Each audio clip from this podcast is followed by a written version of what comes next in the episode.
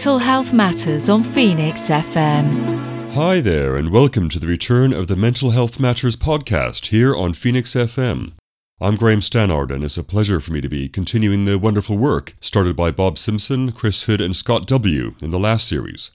Over the coming episodes, I am looking forward to sharing what I have been learning about mental health and sharing conversations with a variety of people working in the field, such as in psychology, psychiatry, and personal development. But also, I'll be investigating some of the broader causes and consequences, such as factors like uh, other health issues, nutrition, and environmental influences. I will also be speaking to people who have recovered or have found good methods of improving how they feel. I had an interest in restarting the show because of my interest in the subject, partly because of my own difficulties I've encountered over the years, but also because of the people I have been grateful to meet over the years who have been studying various subjects around psychology and working through a lot of the causes and effects. On that note, now is a good time for the Phoenix FM disclaimer. We use our own living experience of mental health conditions to help others. We are not health professionals, and our view is from a different perspective to the professionals. If you feel unwell, we strongly advise you to seek professional help and advice, either from a GP or if it's more urgent, at accident and emergency. I have an interesting first episode I'm looking forward to sharing with you now. Coming up in the second part of the show, I will be speaking with Colin Wade, a counselor with Brentwood Mind, doing wonderful work in the face of quite substantial adversity. We spoke about his early youth work and his music background and how much day to day work is needed to keep the organization going, particularly after having their funding removed. There will be some music during the episode, a, a couple of songs from Snatam Kaur I've been uh, enjoying recently and feel will work really well this episode. But first of all, I've got the pleasure of sharing a conversation with one of my friends I spoke of earlier, a specialist in existential integrative psychology and a psychotherapist. Elisavet Tapini is also a great example of getting into the work after doing the work themselves. She's worked in a number of healthcare settings, providing therapy to a diverse group of clients, such as people with relational difficulties, identity issues, and anxiety. She's worked as a clinician and educator, and has been able to broaden her professional repertoire. It was a pleasure to learn how she moved down these different avenues, and uh, yeah, let's start the interview now. Mental Health Matters on Phoenix FM. Follow us on Twitter at MHM Podcast or join our Facebook group Mental Health Matters. So we're uh, yeah the uh, debut episode of Mental Health Matters. It's uh, I was looking forward to getting this podcast back off the ground for Phoenix FM, and it was a, an idea close to my heart because of you know my background, as all of our backgrounds really have a journey of getting to know ourselves and feeling better and. Yes. and working out what we're doing really absolutely and uh, so it's just a good idea to find ways of helping people and uh, to meet people that are doing the same thing and so uh, I have the great pleasure of being joined by yourself. Thank you very much for the invitation. It's a great pleasure being with here with you and having a, a chance to talk about these things. Yeah, Elisavet Tapini, have I pronounced that correctly? Yes, Elisavet Tapini. Ah, yeah. Just uh, so I came here because uh, when I was thinking about people to speak to about this. You know, I was uh, thinking about all the uh, wonderful people I know that are, you know, working with mental health or specifically mm. in psychology or mm. uh, psychiatry or, and uh, to share their experience and their knowledge really and how they're doing it. And so, uh, came to mind to speak to you. And uh, so you're here on the debut episode, so it's a privilege to be able to speak to you about it. And so I guess as the outline for it, for the episode and for the idea of the mm-hmm. podcast is Mental Health Matters. But we can start by finding out about yourself. Well, um, that's a um, good start, I guess. you know why I chose to spoke, speak to you. So uh, yeah, this was just a, a, bit of a background. Yes, you. yeah. I guess the first thing that I would give as a background is that it wasn't my first profession. It became my second profession, and it's an ongoing uh, second profession. And I came as everybody that is interested in uh, this area out of a quest about my own self. Mm. I remember always my professor back when I was doing the BSc. He was a professor of psychiatry, and he had given us some statistics that it's around 80%, 85%, between something ridiculous like 80% or 90%.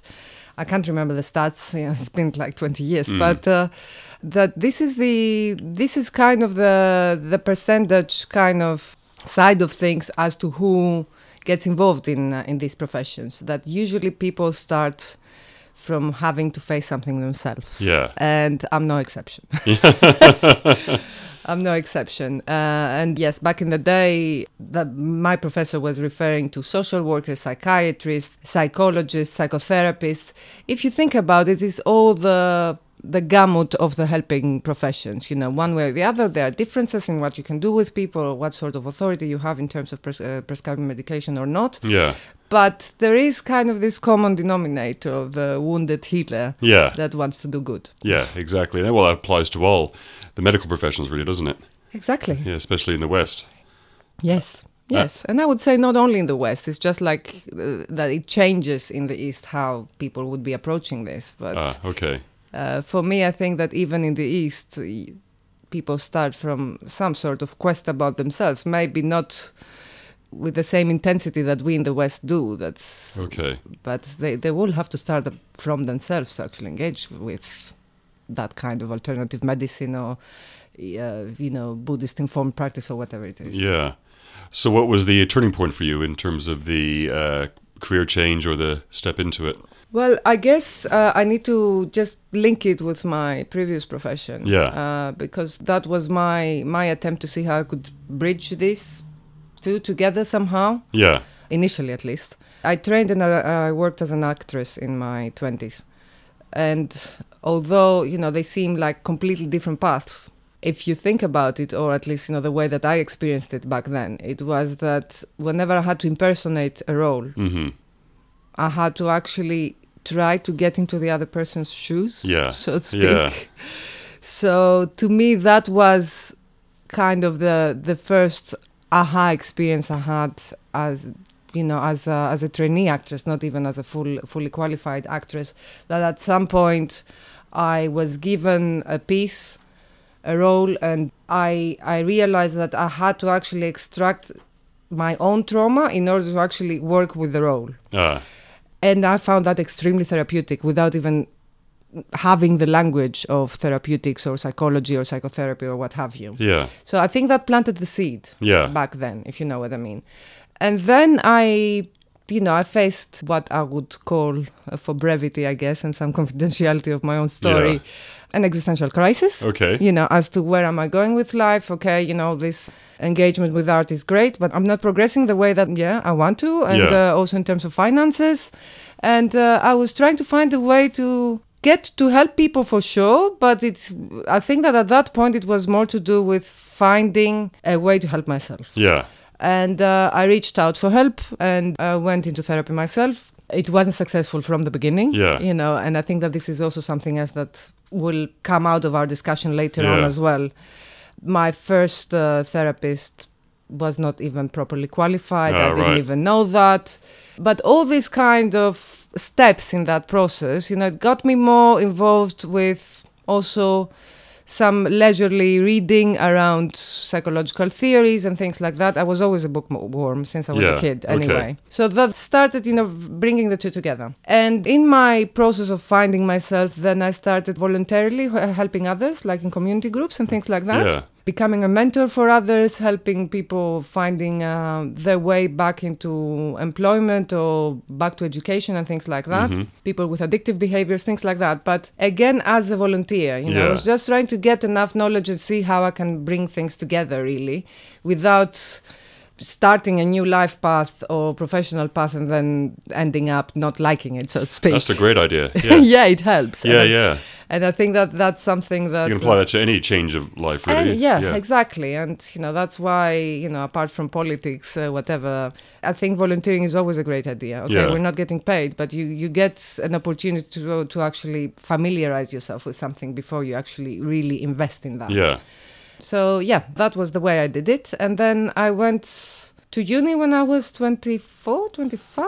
Okay. Which I mean, now it sounds funny that I'm saying that I had life experience. You know, now you know uh, in, uh, in my mid 40s, but uh, back then, compared to the other students, Yeah, I did have Big difference between 24 and to being 18. exactly, Yeah. exactly. So I I just uh, acquired the status straight away that I could associate knowledge with some life experience. Yeah.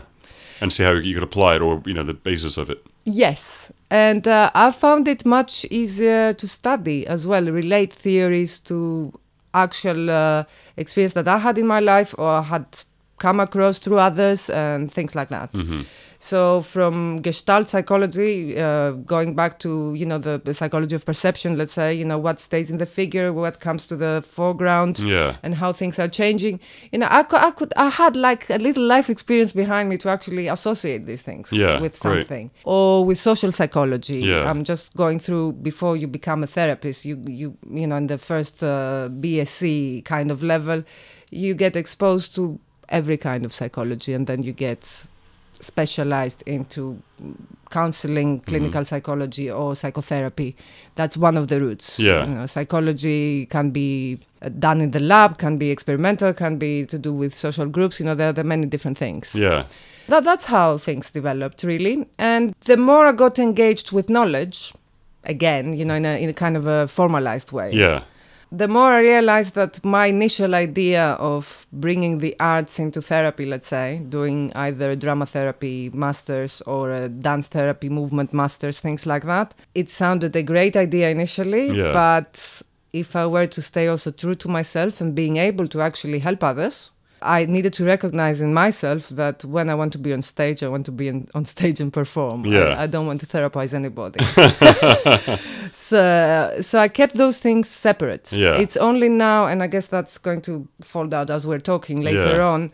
That's something that now, you know, after close to 15, 16 years of practice, now I'm thinking of how I can bring that back. But initially, I just kept that separate, and then I started getting more experience uh, with talking therapy in particular and trying to see how people respond to that first as a trainee and then uh, as a qualified chartered psychologist and then an existential psychotherapist.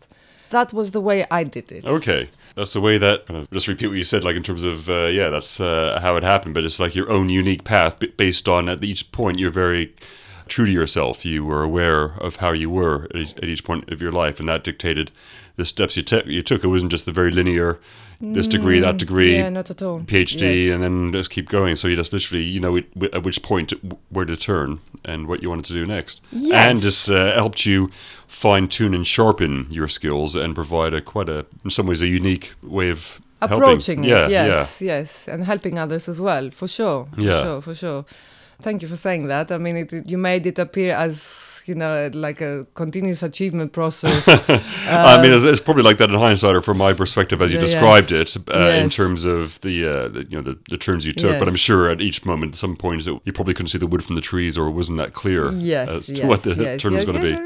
yes, yeah you know i had like moments of proper turmoil especially when that initial idea of bringing the arts and using arts as the therapeutic medium then i realized that no this cannot happen for me at this stage Yeah, That was a very tumultuous moment for sure.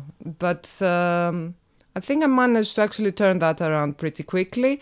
I didn't do it alone. It wasn't Yeah. just my perseverance and my determination and bringing, you know, my life experience in it. yeah, You know, it had also to do that I was in therapy myself and, you know, I was exploring what was happening for me whilst I was, you know, checking these other options and trying to stay true to myself in order to be able to help others be true to themselves via yeah. I mean, work. that's a, a trick in itself is to be true to yourself because sometimes you don't even know what you want. I mean, I felt like that in the past. Or, you know, there's Mm. times, uh, as you know, when I wasn't feeling so good, and this might be a bit of a theme in Mm. some of the episodes, is uh, knowing when to ask and who to ask and what to ask for that bit of help. And just by Yes. taking those first steps, as I discovered, that's when the right things come to you. And then through that process of asking and you know learning, then you kind of fine tune or or tune into what Mm. you, you like and what, what will work for you in terms of steps forward. Absolutely, because it's a it's a very individual journey. It's a Yeah. personal journey. You know, finding yourself it's a very very personal journey. Yeah, Humans operate with language, with ideas, with different approaches around things, and it can get quite confusing initially. That Yeah. uh, you're thinking, okay, now I know what I want, and then when you actually engage with that, then you realize that yes, it's still what I want, but perhaps. I needed a slightly different approach Yeah. with this, let's say. Yeah. You know, I talked about this, you know, using the art as therapeutics or not, but it's it's also when I started being more engaged in the theories or the therapeutic approaches that I can use, Yeah. that was again something that recalibrated both my thinking and my soul, you know, as to how I can actually help others. Yeah. And that also came from, uh, you know, the first experience of therapy not being that great. Right. And realizing through that experience that I need to be very, very careful as to, you know, my own personal and professional ethics when I do this. Yes. Right? So, you know, that, that was one thing. The other was that perhaps this approach, you know, just looking at the past and not necessarily also seeing how you're relating with your difficulties or your aspirations or a combination of both. Usually Yeah. it's a combination of both. Yeah. We need also the lenses of the present because Yeah. otherwise you might just get stuck in a loop of justifying yourself or not moving forward Yeah. You're just thinking that okay yeah this terrible thing happened to me back in the day and if i keep talking about that with my therapist so i can never claim responsibility in the present of changing things Yeah, you know because what I mean? you can you can by giving the attention to it all the time and talking about it, you're still there.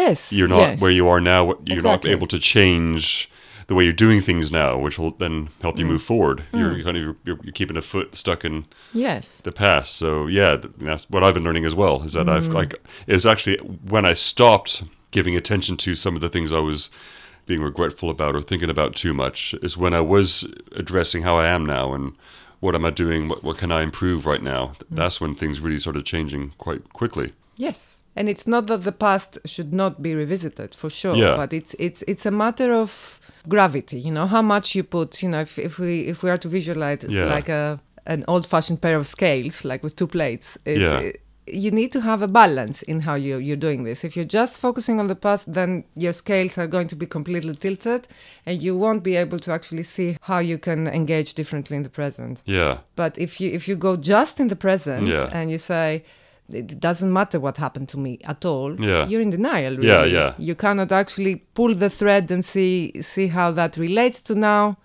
but you still have the opportunity to engage differently with the words. So, Yeah. you know, it, it's a fine tuning kind of exercise. Yeah. Since we're full of equipment around us, you know, we can use a metaphor, I guess. Yeah, exactly. Yes. Yeah, turning all the dials and everything. Yes, exactly. But what I yeah. noticed actually, uh, especially more recently, was it was how I changed what I'm doing now and uh, the difference in perception, which helped me address things in the past. So it's almost like that way Hmm. around. Yes. You know, because there's that expression of you know just have to forgive or let go. But I was able to actually see how that works by dealing with that in the present, by Hmm. by uh, knowing how I can you know move forward more positively and realize that it just it's almost like what you're doing now you can change the past to a degree or how you perceive it which will then can help you deal with it basically Yeah, absolutely. I agree. It's just that with this thing that sometimes when we, when we just go straight away to forgive and let Yeah, go, yeah. that, that that's that's always what I you know I address with caution when Yeah, people are saying this because it, it can easily. uh, It seems the way you you are describing your own experience that you you did your own fine tuning. yeah You didn't just uh, say okay, you know it it did not happen. yeah well you can't yeah Yeah, exactly Yeah, but loads of people do that mistake. and then it just ends up being suppressed and is Yes, not yeah. dealt with and so, so- yes, and yeah. then it will just sprout in a different way. You Yeah. know, it might be you know come out in a different symptom or something else. exactly If you're just saying no, you know, oh yes, I have a very forgiving nature, or no, you know, I can live and let live, or Yeah, you know, let go and uh, you know just be above things. yeah You know that that can. Uh, There's a bit of CBT backfire. that deals with uh, you know, changing behavior patterns, but somehow not uh, addressing the roots of them. Perhaps you know, there's, there's you know elements to it which are useful, which is actually looking into the CBT was a way that I kind of one of the steps I took. Well, me too at some point, but Yeah. uh, it's it's interesting you raising that because that's something that always stirs up big conversation also with my students, my, my psychotherapy trainee students. That CBT can be extremely helpful in cases where something interferes, a particular symptoms uh, interferes with your everyday function to the degree that it doesn't let you function. Yeah. Let's say somebody has severe agoraphobia and they cannot leave the house. Yeah. Or, mm, or they, mm, yeah, or they suffer from panic attacks, or mm, you know, something to do with phobias. I would keep it around that because depression is much more complicated, according to me at least. In those cases, of course, you're going to start with CBT Hmm. because you need to get rid of that symptom that is, or at least the intensity of that symptom, so the person can actually engage again with the world before you actually go into more nuanced stuff and you know checking around the past and etc. That's a good idea. Yeah. So there, there is an element to it. Yes, it, uh, it's like a, a tool in the box, as it were. Yes, yes. Yeah. But the mistake that people do quite frequently, because it, it has become a little bit like the ideology of our times, the CBT also, you know, it's, it's very much promoted in the NHS and, you know, it has definitely helped a lot of people to access services. And that's, you know, the IAPT services that they're talking about is improved access to psychological therapies. For sure, it allowed more people to actually engage. It, uh, it's, it's uh, shorter um, waiting lists and things like that. But at times, it just stays only as the only tool in the toolbox Yeah, that's right. and it cannot be enough because if you if you just stay uh, on that kind of surface level eliminating the symptom but without actually checking how that applies to the rest of somebody's story Mm. then it's very very possible that a symptom might come a different symptom might come up in a different way Well, it's later. natural because it's like, yeah, yeah, you're suppressing something which is trying to get out, or, Exactly. or if it's not trying to get out, at least it's to it's- it's express there. something Yeah, yeah, to yeah. express something. Yeah, and uh, and this is where you know the more kind of individual touch is quite important. You know what what is the personal meaning of somebody's story? You know the, ma- if i were to suffer from panic attacks they would be different from your panic attacks. Yes, they would be having common characteristics like you know if you are to go to the diagnostic manual you know it says tick box this this this yes that that's both these people have a panic attack. But what is my story behind that? How do i relate to losing control and the notion of you know being out of balance or whatever it is? It's very different to yours. Yeah. You know i'm just using ourselves as examples Yeah, yeah, but also that kind of brings me back to your journey is to getting here. Is from what in hindsight seems like a very smooth kind of transition, but it's also what you've gone through Our steps are a knowledge of other tools in the toolbox, as it were. So Yes. you know you you're able to have that awareness of how CBT, for example, could be useful or not useful in that way, and then these other techniques as well. And so Yes. you've you've given yourself a broad spectrum Yes, of yes, things to apply when you. Uh, Absolutely. So yes, uh, what, what I'm doing now is I'm in private practice now mostly, and uh, I also teach yeah. MA psychotherapy trainees and uh, some people on the advanced diploma level as well. And uh, in the past, I have also taught counseling psychology trainees for, towards the professional doctorate. And for sure, the other thing that has changed is how many how many people I see per week Right. You cannot do everything, right? you know, you one person with 24 hours, and it's also something that I think it's informing also my practice as to how I want to utilize that knowledge as well. Yeah. That's one thing. Th- there is a difference between teaching, supervising the clinical cases of others, and practicing yourself. Yeah. And also, I would say that because I have quite a few years behind me now, and I I have worked in charities, I have worked in organizations, I worked in the NHS for a bit. Then I uh, I set up a low cost community counseling service uh, some years back, um, which is not active now. But you know, just looking also as to how what people are bringing might be Mm. very different when they come through the NHS as opposed to having the luxury of being able to pay for long term therapy Yeah. privately. So that's why I wanted to address this first because Yeah. I think that that has to do with the differences as well. Yeah. So I would say that now I have reduced the yes, as I told you, I have reduced the number I'm seeing. Yeah. Also because I think that with years of practice, you know, you accumulate a lot. Yeah. You know, of course, you know, I have my own clinical supervisor. You know, I'm discussing um, things. Uh, my personal therapy has finished. Yeah. You know, I cannot be in therapy forever. What's the point? Yeah, yeah. Otherwise, right? You know, at some point you need to complete and then realize how you're utilizing all Yeah. that. Yeah. I felt that I just needed to actually it, it was an exercise in self-care as well Yeah. uh, and that's something that is not just to do with my story i think you know it's something that if you check the literature on any helping profession nurses in particular you know they have tons of studies on burnout Yeah. and uh, in our work as well especially when you're working in private practice and Yeah. you don't have a system around you uh, to actually you know just just balance things out with you know with your colleagues in the corridor or you know just your lunch break Yeah. something then it can uh, it, it can actually become too much you know, Right. i'm not going to lie you know Yeah. it's uh, it, it can become too much and uh, so i have changed the way that i i do my own kind of checklist Yeah. you know how many people can i see for the forthcoming let's say 18 months Okay. in order to be able also to provide the best I can. Yeah. Right. I mean, that comes with experience, though. How much you have uh, done, what, you have done in the past, the different things you've done, Mm. and now you're applying that experience into just working out. Literally, has each day of the week, each week, you Mm. can know what you can do. Yes, yes, very much so. And and it's not just um, to be fair and honest. I, it's not just a matter of hours. Mm. Yeah. It's also a matter of severity of presentations. Uh, Because also, yeah, what just came to mind as I was saying that is, Mm. yeah, each person will require a different course of, Yes. you know, what, what, uh, you could say treatment, but it's not quite the case, but of Yeah. sessions or whatever. Yes. And so that's going to be a different workload, isn't it? Absolutely, Yeah. absolutely. So that that is something that you know, as as, as a private practice practitioner, I always nowadays after you know you learn you live and learn you know yeah. through trial and error Yeah.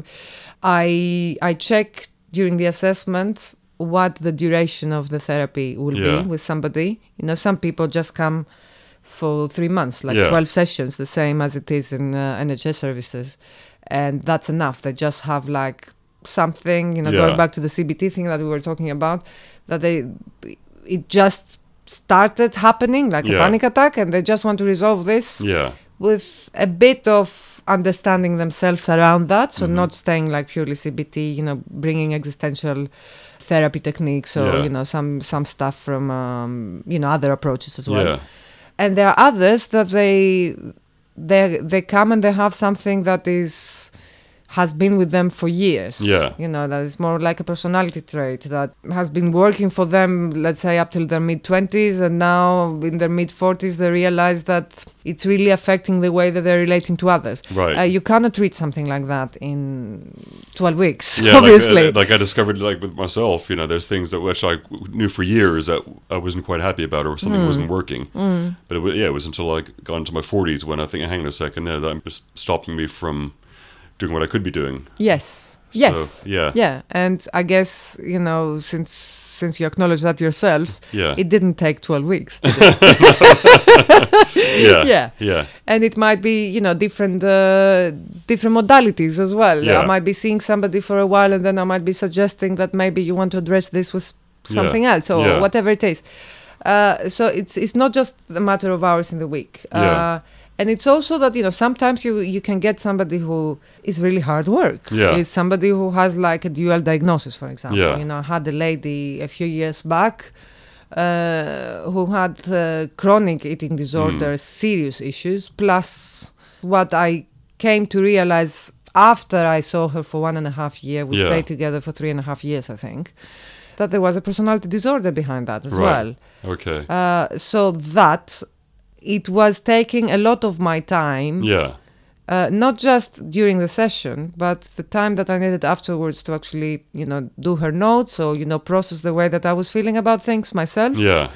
And, you know, sometimes supervision was enough, sometimes it wasn't enough. Mm. Things like that. So the more experience you have in this profession, I think the more you find, and that's also something that I suggest to my students uh, when they're going out there for, you know, starting the private practices and, Mm. st- uh, and things. Keep a balance between very complex cases Mm. with loads of trauma, with I don't know, like years of addiction or personality disorder or whatever, Yeah. with uh, what I call more personal development cases. Yeah. Okay. So kind of easier in terms of uh, intensity of work, as it were. But Yes. obviously, you know, not from each person's perspective. This, you know, to them it's going to be big. You know, just wanting to get Of better. course, But of but but in terms of the amount of energy you're putting into it. Yes, and it's a different interaction. Yeah. You know, it's a it's a different end goal as well. I wouldn't say that I don't invest enough in my Yeah. personal development clients. Yeah. I don't think that's fair on them, and it's not fair on me. yeah, on that's me. what I was trying to get to. Yeah. Yeah. So, but it's but I was just trying to work Work out the what balance. Yeah, yes, you're the- talking about. yeah, well, I think that uh, it you invest the same, Yeah. but you're doing very very different work. Yeah. Okay. with them. So uh, the the energy that I invest might be similar because that's what I'm trained for to Yeah. actually you know immerse in the story of the other and you know be there and be respectful and allowing them to discover themselves what it is and you know all the techniques that we're using Yeah. in this profession but the actual type of energy i'm going to invest is going to be very very different Yeah. you know if somebody has anger outbursts Yeah. and um, very difficult presentation shifting from uh, full gratitude for the therapy we have together to shouting at me Wow, and things okay. like that that's a different load than uh, you know i need a different kind of energy kind of balancing Yeah. than with somebody who is quite involved, is very cerebral. You know, we have a very intense intellectual conversation, but has great difficulty addressing their feelings. So again, you know, Mm. the amount of input I'm going to put in is, you know, in terms of um, quantity or Yeah, proportion is yeah. the same, but the quality is yeah. different. Yeah.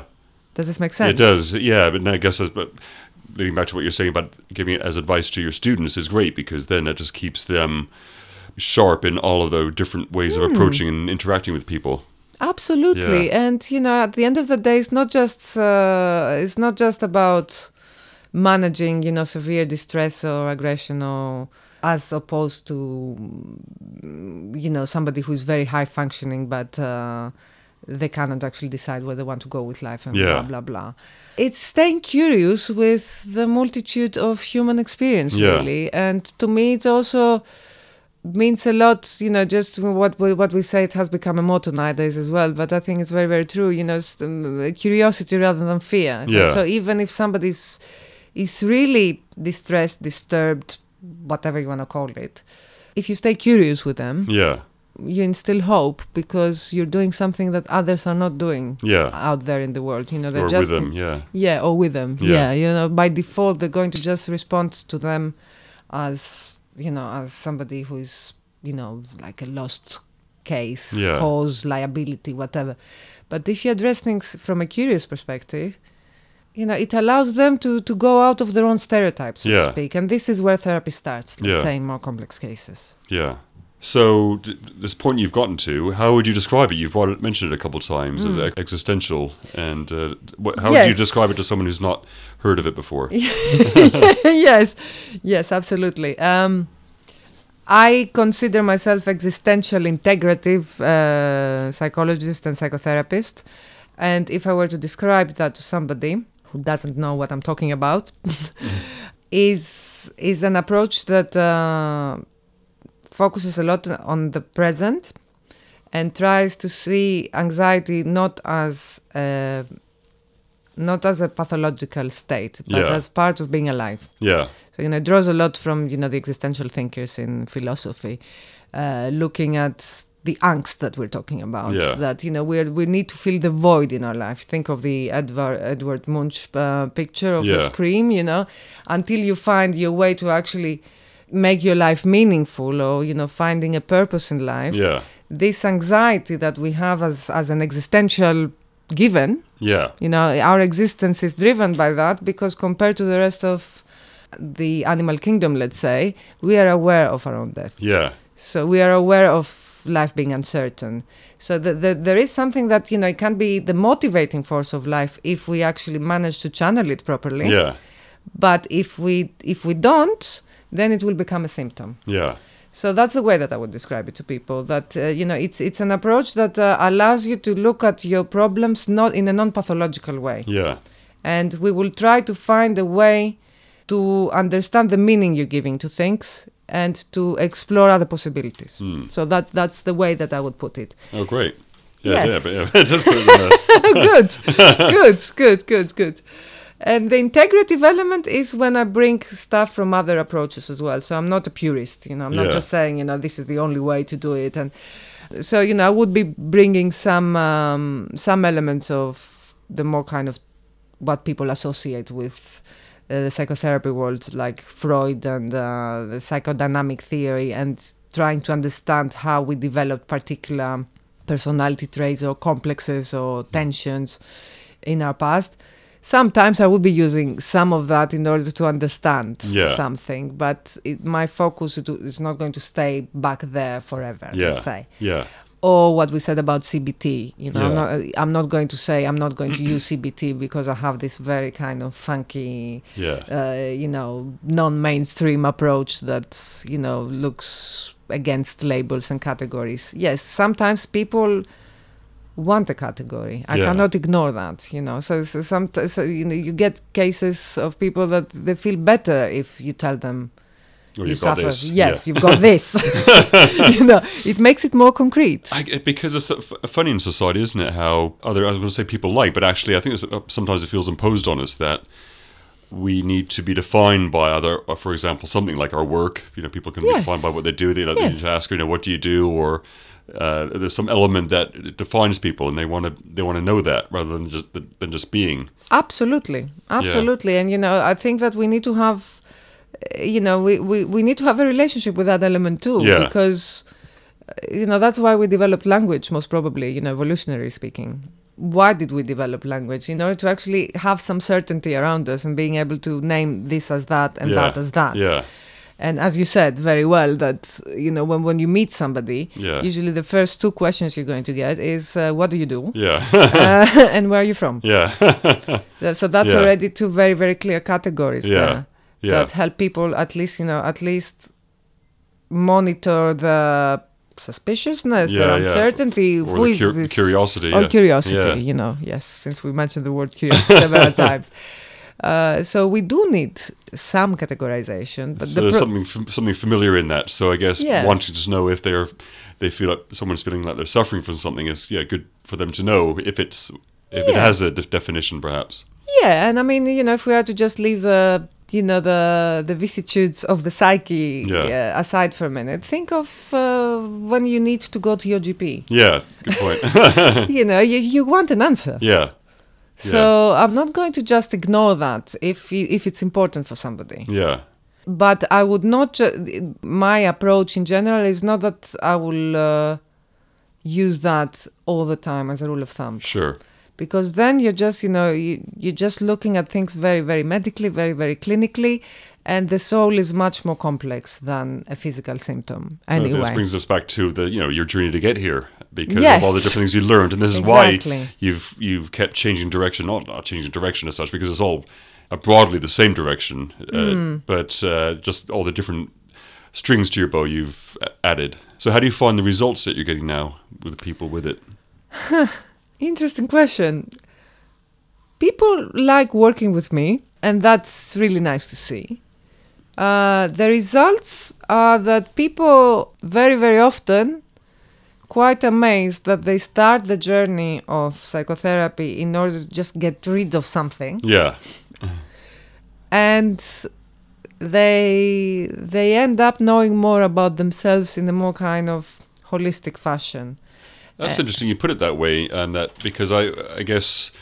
So how, how do you des- describe that? They come to see you to let go of something, you say, or uh, because what I was going to, Hmm. uh, what came to me was that I wanted to fix something. yes yes yes yes very much yeah And- I, I said uh, get rid but yeah, yes yeah. it's the same thing Uh, but then in hindsight, it's probably the wrong kind of expression for it because, you know, it's still part of me. yes yes And so, yeah, so you then you, you said it perfectly that in, in the end, because it's natural then that in the end of the process, they're going to learn more about themselves. So instead of letting go of something or fixing something, all they've done is learn more about themselves and then Yes. embraced everything. embraced everything embrace who they are you know the, how they can be in the world uh, you know just being gentler with them, themselves as well as to you know how they engage in you know in social situations and things like Yeah. that you know trusting themselves a little bit more so i would say that the result is is that Yeah, because the symptom usually goes away pretty quickly yeah, usually Yeah. you know, I mean, I think we we discussed already the distinction between something that is a personality trait that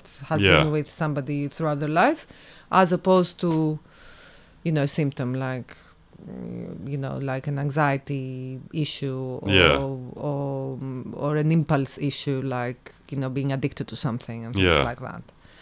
Um, so usually that that you can manage pretty quickly is what you do with somebody after the symptom is gone yeah, you know this thing that the tendency to either get rid of something or fix something and then Yeah. okay for sure you know you, there is some space created from that and then Yeah. what do you do with this space How do you feel your existence? Going back to the notion of uh, you know existential therapy. Yeah. How- You know, when that is gone, Yeah. what will you do with uh, with the with the space that you have created for your Ah. personality, so to speak? Yeah. Well, hopefully expand into it and then create something positive and that something you can build with your life Yes, exactly, and also or build you in your life. build in your life, and also you know you create more possibilities. Yeah. you know because whatever behavior or personality trait uh, somebody comes to work with Yeah. this was filling up time Yeah. and yeah. uh, yeah. you know in many ways so when that is not there of course it's still part of somebody Yeah. yes because they experience that but you know it goes Yeah. back to what we're saying the distinct you know where we put the the weight in terms of the scales you know past Yeah. or present yes it's going to be with you al- always Yeah. you know what what brought me to this profession what particular difficulty brought me to this Yeah. profession it's always going to be with me yeah. for sure. But the space that I have created, not engaging in that particular behavior that I was engaging back in my youth, Yeah. allowed me to explore different ways of relating to others, checking what I want to do with my life, or things like that. Yeah. I will never be completely free from that, or, you know, I will never get rid of that completely, Yeah. it's- right? Likewise. Yeah. Yeah. But are able to give your focus and attention to positive and constructive st- steps forward into yeah. a pursuit or journey into uh, you know the next phase of your life. Absolutely. Or or whenever something, one of our demons revisits us, Yeah. yeah, just to be fair and honest, Yeah. at least you have more more self-awareness and more knowledge as to how to approach this. Yes. So you, because we all have tendencies, you know, some of us are more anxious, some of us are more introverted, some of us are you know more addiction prone Yeah. how, uh, some of us are more depression prone Yeah. whatever it is Yeah. so you i think it's it's it's quite important actually to stress that out that you know it, it it's not a panacea you know it's not going to just go completely. Oh yeah. Yes. Yeah, of course. but for sure it it will create you enough space you whoever plural to actually explore different ways of relating Yeah. and whenever it lurks back in you can you can invite it Yeah. to actually have a chat with it Yeah. realize what's going on Yeah. Jung used to say for depression that uh, consider I, I don't know if I'm citing this right or not, but the meaning is there. yeah. Yes, so yeah, probably I'm paraphrasing that. If uh, if depression knocks on your door Yeah. and it's this kind of uh, it's it's like a figure, you know. I remember that there was a figure next to the quote, dark, skinny figure, Mm. uh, like um like an old aunt or yeah. something Yeah. and uh, and he said, you know, if if that old aunt, old skinny aunt, anyway, uh, knocks on your door, just uh, don't shut the door Yeah. in panic. Yeah. Invite her in for a cup of tea and listen to what she has to say. Yeah. And I find that quote brilliant Yeah. because it's not, you know, I think that this is why people. Uh, quite often, you know, they they despair themselves after the first time that they had therapy and it didn't work. Yeah. that since this didn't go away, Yeah. I might as well not engage in a journey of self discovery Yeah. at all. Yeah. And it's a shame because because we, you know we we're all unique and even our dark uh, dark sides Yeah. uh, they have something to to tell us and also something to give you know to others as well in a sense you know Yeah. Really, because it is a, a kind of a shared experience and also something that people uh, will have felt. Mm. And uh, they've just not heard it from somebody else before, and that's kind of reassuring to know that it's a shared experience. Exactly, exactly, exactly. And um, it's interesting you you brought that up because one of the main functions in uh, in uh, group therapy sessions is exactly that is that the what Yalom talks about the installation of hope that happens because of that realizing that we're not alone in this. Yeah. It's not it's not just me who is experiencing this, you know, there, there are other people as well. And that alone Yeah. instills hope in people. Yeah, yeah, and to know that, uh, yeah, it's not it's not just you. That's just a huge, you know, part of lots of you know perspectives on life. Yes, very much so. Yeah. So does that uh, bring us on to uh, any changes you've felt in terms of the people you've seen Hmm. over time? Has there been any comparison with? Uh, I guess this kind of relates to as we're maybe getting, getting on to how any changes in the world as a whole. Um, but yeah, so have things changed with the people you've seen from back then to now? Yeah, I have to say that uh, when we were the, when we were preparing for uh, for this uh, chat, Yeah, and you mentioned that you were interested also to see, you know, the differences. uh, yeah, uh, with regards to people's mental health then and now, let's say. Yeah. You know, I found that question fascinating. yeah, And um, you know, th- there are so many levels you can, you know, you can approach this with, Mhm. and I will try to be brief. Overall, I would say that loads of things have not changed yeah, uh, in terms of, you know, the the difficulty that people have admitting that something is not working yeah, you know, in their personality traits, in uh, in the way that they work out their relationships, or the way that they are at work, whatever it is. Yeah. That hasn't changed yeah, uh, that much. yeah, But on the other hand, for sure, you know, compared to when I started, yeah, there is an extra acceptance and understanding of what the helping professions do. Yeah. So, you know, there is less of a stigma okay, uh, as to getting help. yeah, and that is something that has to do also with you know successful let's say campaigns around mental health in general and you know, raising awareness and reducing the stigma and what have you that's the positive bit um, but for sure still there is i think that this is going to take uh, you know um, generations to actually really really be open about Yeah. this that's uh, and, and also you know in, in our you know in our everyday like you know the, the tendency we have for small talk and you know not Yeah. saying you know where we are exactly yeah, yeah. yeah, so, you know you're taking a big breath there, yeah Because I guess I have a kind of this uh, trait of when I see people of saying how you doing, I probably say it a couple of times when there are really points of when Hmm. we're talking, and it feels like I'm kind of repeating myself. But yeah, I, I do kind of want to break through that sometimes and yes see how people are doing. Yes, really. really, doing yes, yes, not just Yeah. talk about the weather or whatever it is. Uh, yeah. Yeah, So I think that this is going to take a while, um, but for sure, you know, compared to how it was, I don't know, late '90s, let's say, Hmm. it's it's different. You Yeah. know, before it was like, uh, you know, you had people saying, "Why do you think I'm mad?" yeah, and I need help. Yeah. Uh, well, now people will realize that you know it's not. You know, you don't have to be completely, you know, out in touch, out of touch with reality in order to actually go and see somebody and Yeah. you know have like a safe, confidential space to talk about things. yeah, That's on a positive note. On a more negative note, Yeah. I would say that people are much more anxious. yeah, They're much more insecure, and that is is not just to do with their internal state. Yeah, Obviously, yeah. it has to do with the the way that the world is going in Yeah. general. You know what.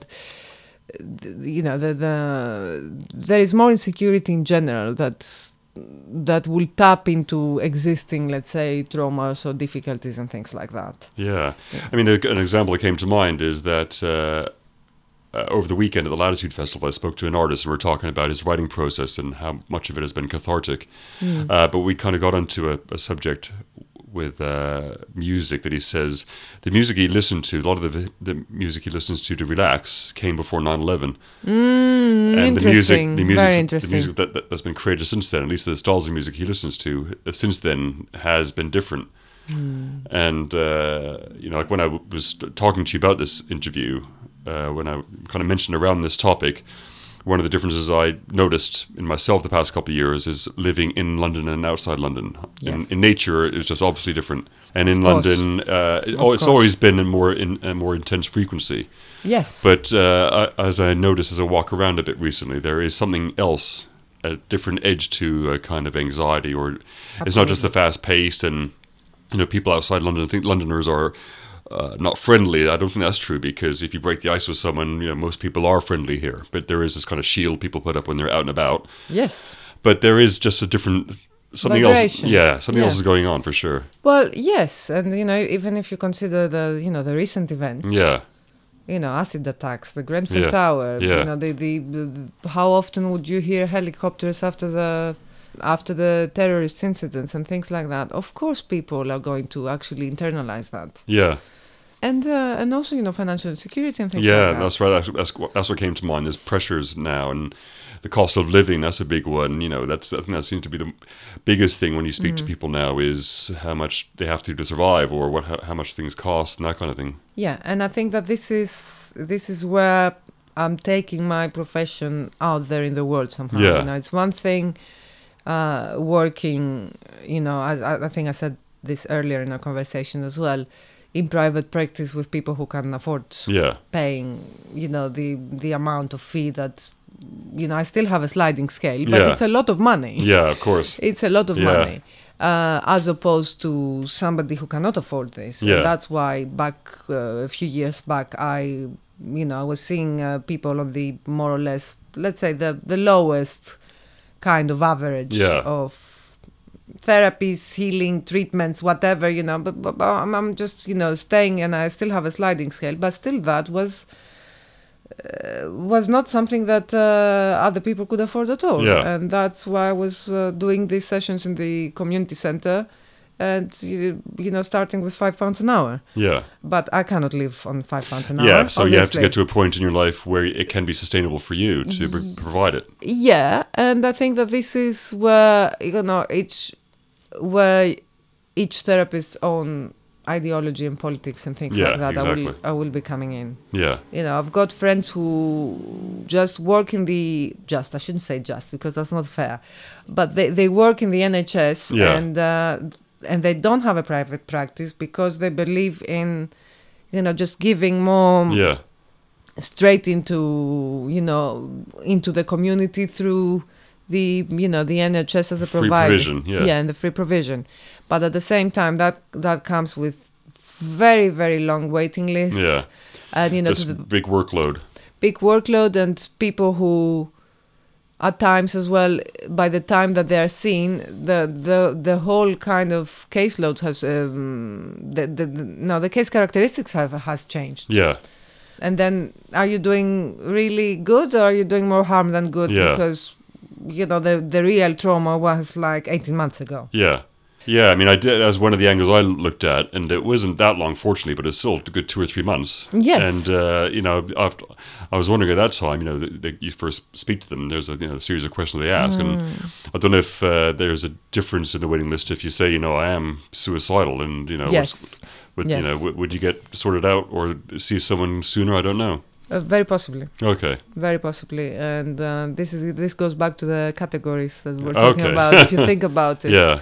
and you know some some people would be even people who have been part of the mental health system for a very long time they would be using things like that even if they're not suicidal Yeah. at times in order to get the attention of professionals faster which is really sad because Yeah. it shouldn't be like that you know the but this is where we're at you know austerity cuts there you it's go kind of like that. Even seeing your GP, that uh, Yes. that uh, people because you have to get a normal appointment or or see him tomorrow. The thing you have to say to see him tomorrow is something. Oh, yes, a big problem. Yes, yeah, but, well, but since you mentioned the GP, when I, when I first actually changed GP because I was unhappy a few years back uh, with my GP further down the road, and I moved to another practice up here because they they still had like drop in and um, you know you could see the GP on an emergency appointment Yeah. and see your own GP and not somebody from the triage team.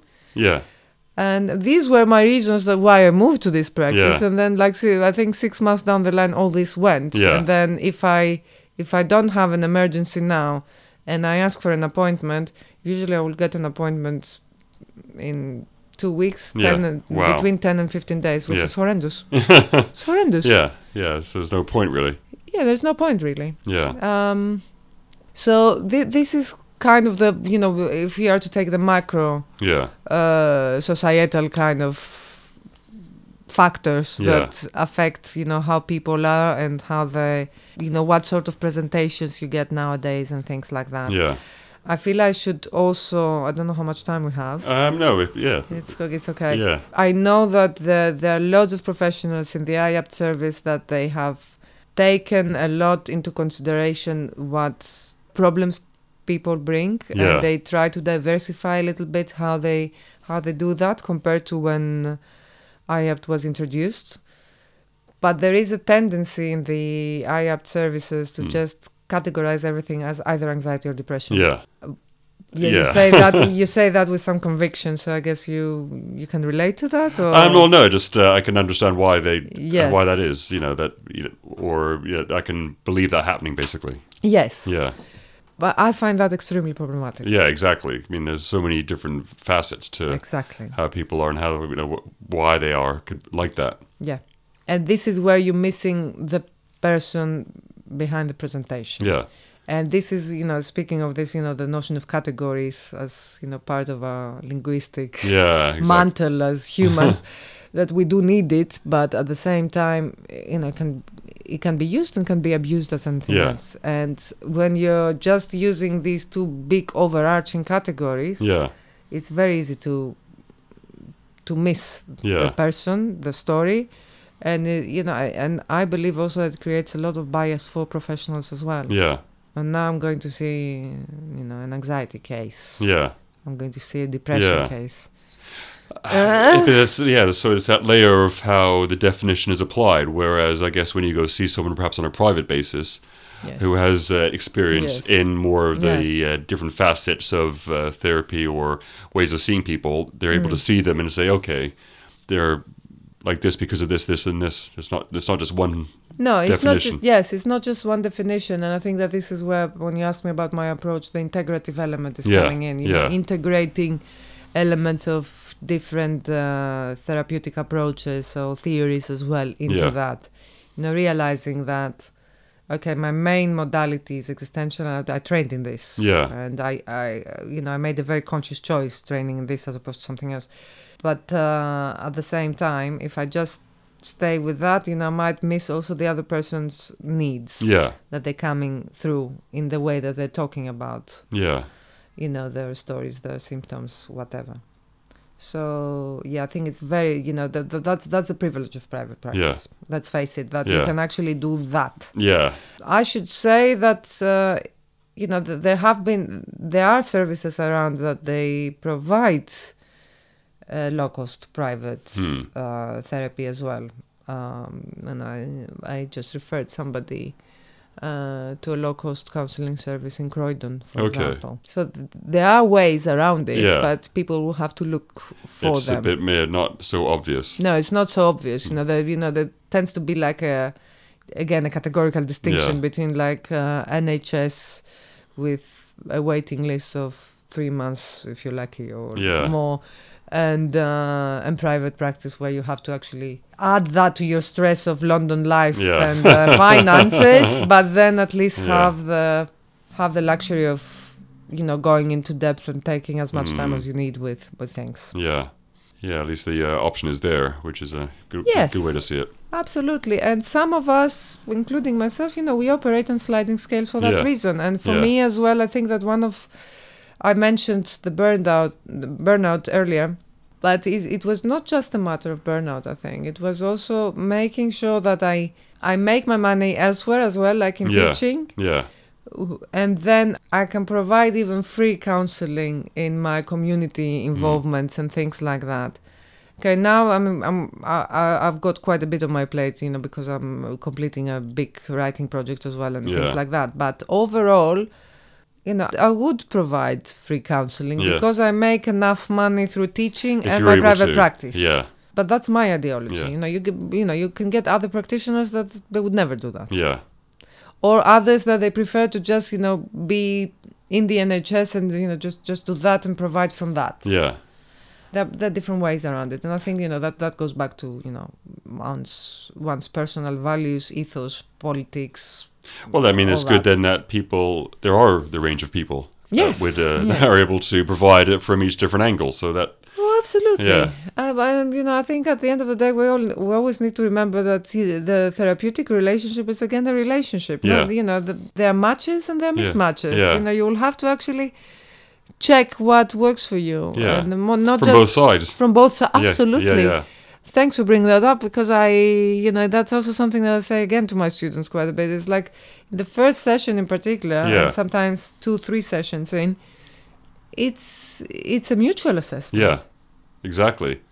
you know, we're both assessing each other. Can we actually work together? Because, you know, it's a trust exercise. Yeah. Counseling is a trust exercise. I've noticed that from providing massages is that there's been times where probably it wasn't going to work from both sides, but I, Mm. there's been times maybe I knew I'd see somebody once and that'd be fine, but then for longer periods of time, you, you knew you know that it's not going to work, that you're, Yes. you're you know you're not the one for them, or Yes. uh, and or it's just not going to work. yeah.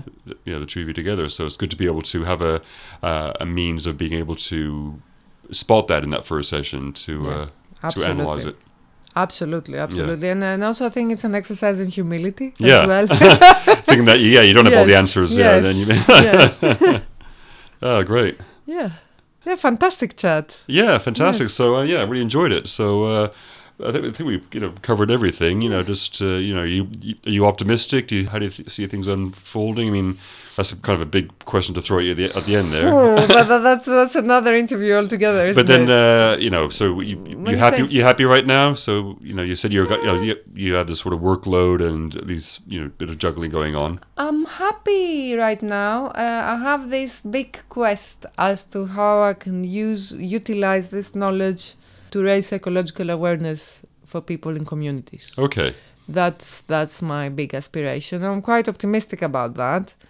It's still quite fuzzy, you know. I'm not, you know, it's not clear, obviously. But uh, this one thing I've known about you for quite a long time because Mm. you are on top of things like this. For example, this recent uh, Grenfell Tower. Yes. There's this group for complementary therapists Yes, that were doing things like this, and you were you were Exactly. you were on the case with that. So you know you were, you are at the forefront of what, uh, uh, from my perspective, uh, of things like this, which is great.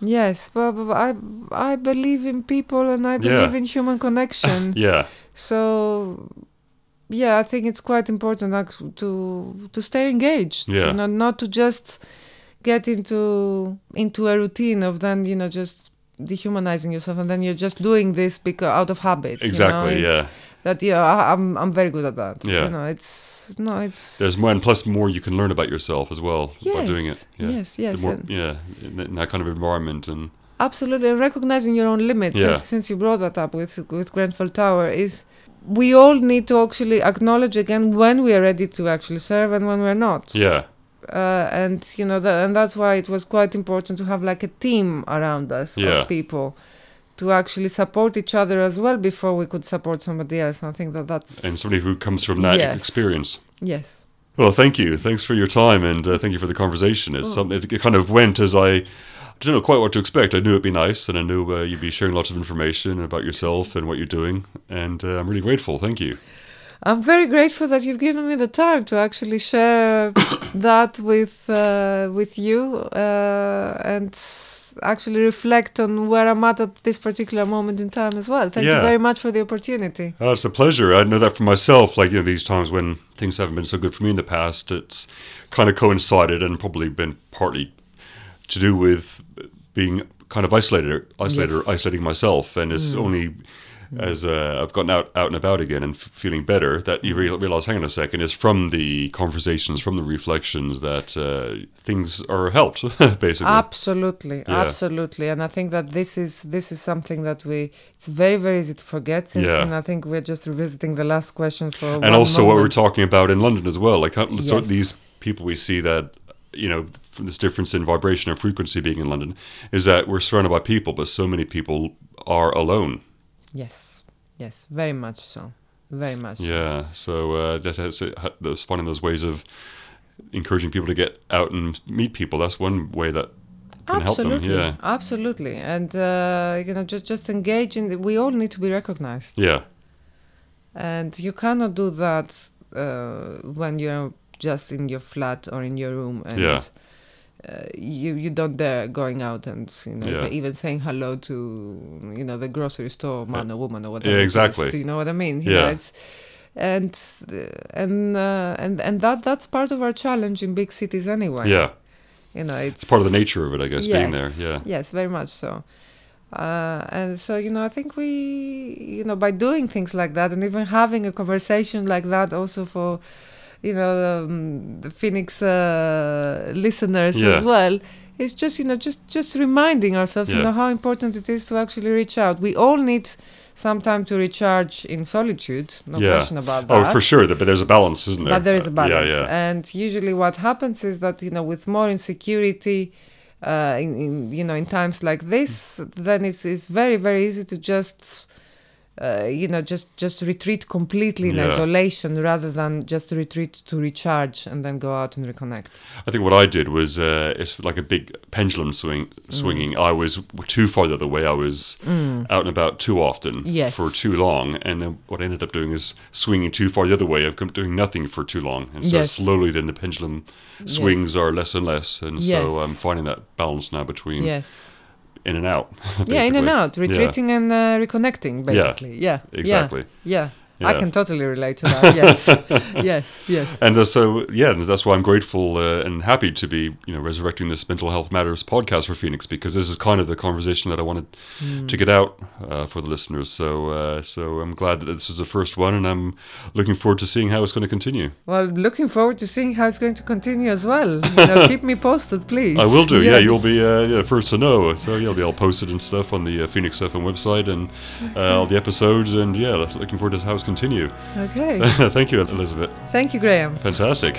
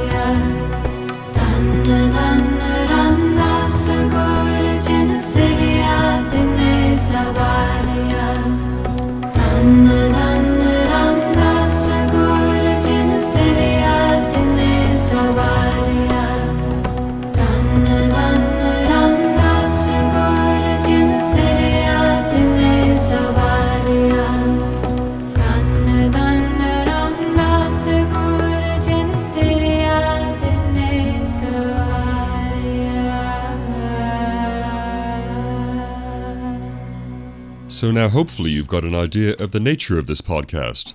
I really enjoyed recording that conversation and we covered a lot of what I'd like to be sharing during these episodes. It was perhaps quite a long conversation. I wasn't quite sure what to edit out.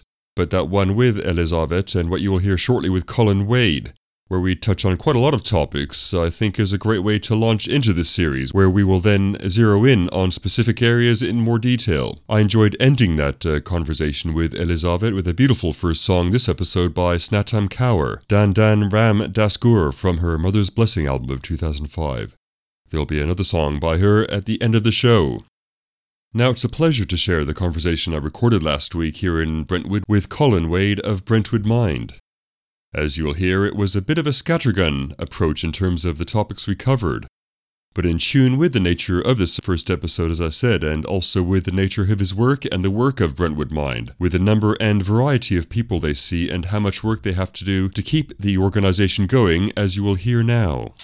Mental Health Matters on Phoenix FM. So uh, grateful to be getting the uh, Phoenix FM Mental Health Matters podcast up and running. And what better way to help with this uh, first episode is to be here with you, Colin Wade. It's a really Yeah, wonderful pleasure to meet me. you. Yeah, Yeah, no, it's uh, yeah, it's a great idea because and uh, you work with Brentwood Mind, and so I wanted to find out more about Brentwood Mind, the organization, and uh, your background and what brought Yeah. you here to be here. Sure. Well, Brentwood Mind's been around for about 40 years. So we've been helping people in the sort of local area 40 years with, you know, things like anxiety, depression. There's been loads and loads of changes in the last few years we'll, we'll chat about, I'm Yeah. sure. Um, I got into it via youth work. I was a qualified youth worker, so I'd had experience working with teenage kids with their problems, be it drugs, alcohol, sexual abuse, self harm. Uh, Yeah, so uh, you said like it was on the local area around here in Brentwood and the villages and everything. Yeah, I used to um, when I was a youth worker. I used to go out. We used to have a big van. Some of the kids that couldn't access the centre in the town, who live out some of the villages five six miles away. There's no bus service. We used to go out in the evening, taking information out to them. Yeah. Uh, so again, it was you know sexual health, drug related issues. And so we'd go out once a week, and sometimes that was the only sort of contact these kids had with, with the town and, and, and information. So it was very rewarding. And I say, when I came to Brentwood Mind, I'd run a drop in for, for these kids over in, at the youth service. So um, we had a drop in at Brentwood Mind, so where people could come, you know, with mental health problems. Um, but that's all changed over the last few years, and we'll, we'll chat. So you, obviously it's something you've you're naturally good at. I can see you're naturally good at, and you've said you come through the, the music side of it, and you found that a good way of connecting. Definitely. With people Definitely. Well, I've been a, a musician, you know, for many, many years, and I still am. I still write now and, and record and put music out. Music is again, again great therapy for mental health. You know, Yeah. Again, um, but um, yeah, I, I really came through the youth work. Is the way that I got in, into being a sort of a, a mental health worker at Mind. Really rewarding job. Yeah. You know, uh, some days I, I walk out of here thinking I've really done some good here. You know, Yeah. and you've touched people. Other days, I, am you know, it's you know can be quite harrowing. Yeah, because we've um, mentioned it a couple of times, so we might as well tackle it now because some of the frustrations that come up, if they're directly related to the bureaucracy and actually how things are working, and uh, so well, we can go down the funding route. That- I mean, if we're going to talk about bureaucracy, I mean, we used to be block funded by the NHS, yeah, who gave us a sum of money. I mean, you know, it sounds like a lot, but it wasn't when you had to run a building, pay wages, resources. Uh, we had about seven or eight staff, and then about two years ago, that funding was cut overnight, completely gone eh, completely gone. nothing. completely gone. So all our NHS funding went. I Yeah. think it was 2015, which means that now I'm having to spend more time going out fundraising, uh, approaching companies to sponsor us, to do corporate events Yeah. uh, like golf days Yeah. and dinner dances. So I'm doing more money. Actually, uh, doing more money. I wish I had more money. Yeah. I was trying to. I'm spending more time fundraising than I'm actually seeing people. We had six or seven staff, as I said, but we're now down to two full-time staff Yeah, and one part-time uh, staff, and we have counsellors come in. So I mean, we have two strands of work here. We have a counselling service, and we have a well-being service. Uh, the well-being service sort of make it easier is like if you've got anxiety about filling in forms or going to a psychiatrist Yeah. appointment, we'd accompany you or we'd help you. You know, if you're too anxious to make a phone call about your gas bill, yeah, counselling is more straightforward. You come in for an hour and, and it goes into depth about Yeah. your problems. This all used to be free yeah, two years ago. You know, I'd see you know in an eight-hour day, I'd, I'd have see seven people. You know, Yeah. you know an hour. Um, but now we're having to charge Yeah. because we have no funding. Yeah. uh, it goes against the grain with me. It's not what I came into this to do. yeah. It's not, you know, to me, it's not a business. But if we don't charge now, we won't be here at all. And there must be more people in Brentwood as well. I've been driving through today, and the, since being back on Phoenix the past few months, I've noticed it getting bigger. So there's probably more people to help. Well, you think about it, I don't know what the population of Brentwood is, if it's 50,000. Yeah. And, and, and, the, and the statistics are one in four, Yeah, 12,500 people with some sort of mental health problem, being, you know, anxiety, depression, and eating disorder, yeah, all looking for help. The, the NHS do have a counselling service. If you can go to your GP if you're feeling depressed, and they'll signpost you to a thing called Therapy for You. yeah. The waiting Yeah, list. I've been through that. You've yeah. been through that. Yeah. How long did you wait? Nine months, a year. Uh, no, I was lucky in Southend. It was literally only a couple of months. Oh, it was right. Still, you know, a long chunk of time. If someone is in desperate need, wow. It's it's a lot. Well, Yeah. we've heard you know had stories where people have come to us of, of nine months, which Right. if, if you're in pretty dire circumstances, nine months is is just not good enough. So at least at Brentwood Mind, you can come in, do a referral, and we can start your counselling and talking therapies almost immediately the, Okay. the following week. Yeah. So although we're having to charge, it's not a huge amount. At least it's it's straight away. Yeah. So, what, what were the, some of those statistics you read out um, before? Like you're saying about you know one in four people having mental health, health issues. Yeah, we were What saying so. noticing? One in four people will struggle with mental health in their lifetime. Is this uh, locally, or is these just figures from uh, uh, Mind? These are these are local. Some of these are actual local figures. I'm just reading them off here. Yeah. So uh, yeah, and one in. I think this is national, but I think it'll be pretty much the same all over. Yeah. Uh, one in 15 attempt suicide. Yeah. Or attempt with a suicide idea in their lifetime. And this is one an interesting one. One out of five sick days is for a mental health Yeah. reason. That's quite a lot. Yeah, yeah. I mean, that can be based on lots of things related to peop issues people have with work. You know, how many times Stress, do you hear? money. Yeah, stress. Yeah, You know, having a boss who's getting on your back. exactly. You know, we've all been there. You know, Yeah. There's 8.2 million cases of anxiety in the UK, of which 80% are women. Right. So, um, 75% of suicide is men aged between 20 and 48. It's almost becoming an epidemic on these levels, isn't it? Yep. Uh, I have a friend who actually uh, runs a, an online group. Yeah. Um, who has suffered from depression all his life, and he, it's a, an online Facebook group purely for men Yeah. with depression. And I, you know, I joined it. He's a good friend of mine, and seeing the stories on there is quite amazing. It, I'll I'll send you over a link because Yes, I think please. it'd be good. Um, and he's gone on and the radio and, and done interviews about it, saying that the amount of messages he's getting from men saying, you know, I didn't know, you know men are sometimes not the best people at. Well, exactly. I mean, this is par- part of it, isn't it? There's a whole sections of it I want to go to on the podcast about that, about how you know, or the issues that men have in communicating their Yeah. feelings, and And this uh, is what this whole Facebook yeah. group is about. So I'll I'll I'll pass that on to you Yeah, because he might you. be a good person to have a chat to. Yeah, that'd be amazing. Yeah, thanks. Because I was going to touch on male suicide and uh, you know, any issues you've seen with that uh, locally in, within your work. We have done. Yeah. Obviously, can't go into your specifics. specifics, Yeah. but I mean, yes, I mean, in the work and and, the, and sort of the counselling that's going on here, yeah, you're hearing it more and more. Yeah. Shall we say it's it's, uh, but then men are opening up their feelings more. And I think as we become more aware of it, and it seems like the atmosphere and environment has changed where men are aware that what they have to share will be received okay. Yeah, and without a doubt. be Well, and also, I mean, um, there's also that stigma of walking through the door of anywhere that's to do with mental health. And Yeah. I think people are getting over that. I think Yeah. The one plus thing is I think that mental health isn't such a the bad thing anymore. You Yeah. know, it's you know, it's it's it's not wrong to talk about your feelings. Yeah. I mean, I, I was chatting to you beforehand. I mean, I've had clients here. I've had a you know professional footballer Hmm. who's been used to playing in front of a lot of people. I've had models. It's it's, it's not a certain type of people that Yeah. have mental. It's all of us. Exactly. And I think we're all on the spectrum, and I know me included. This makes you wonder again. These are the kind of topics I want to dive into and investigate and research more and share is that because there must be reasons why this is. You know, there's Yeah. something within society. There's something in within our environment. There's something within the way that things Well, are I think it's you know as we were talking about in the workplace, Yeah. financial pressures. Yeah. There's that. You've only got to look online, you know, Yeah. on Facebook at, at photos of, of girls pouting, Yeah. body image. yeah. If that's not you, Yeah. that, that perfect looking body, how does that make you feel the about pressure yourself? is on so, yeah, social media for that perspective, ne- needing to share things about yourself to feel validated. Absolutely. How many likes you get? Yeah. You know, does that is that a good thing? A yeah, bad like thing? these, there's all these do- little dopamine hits we get from that. Yeah, absolutely.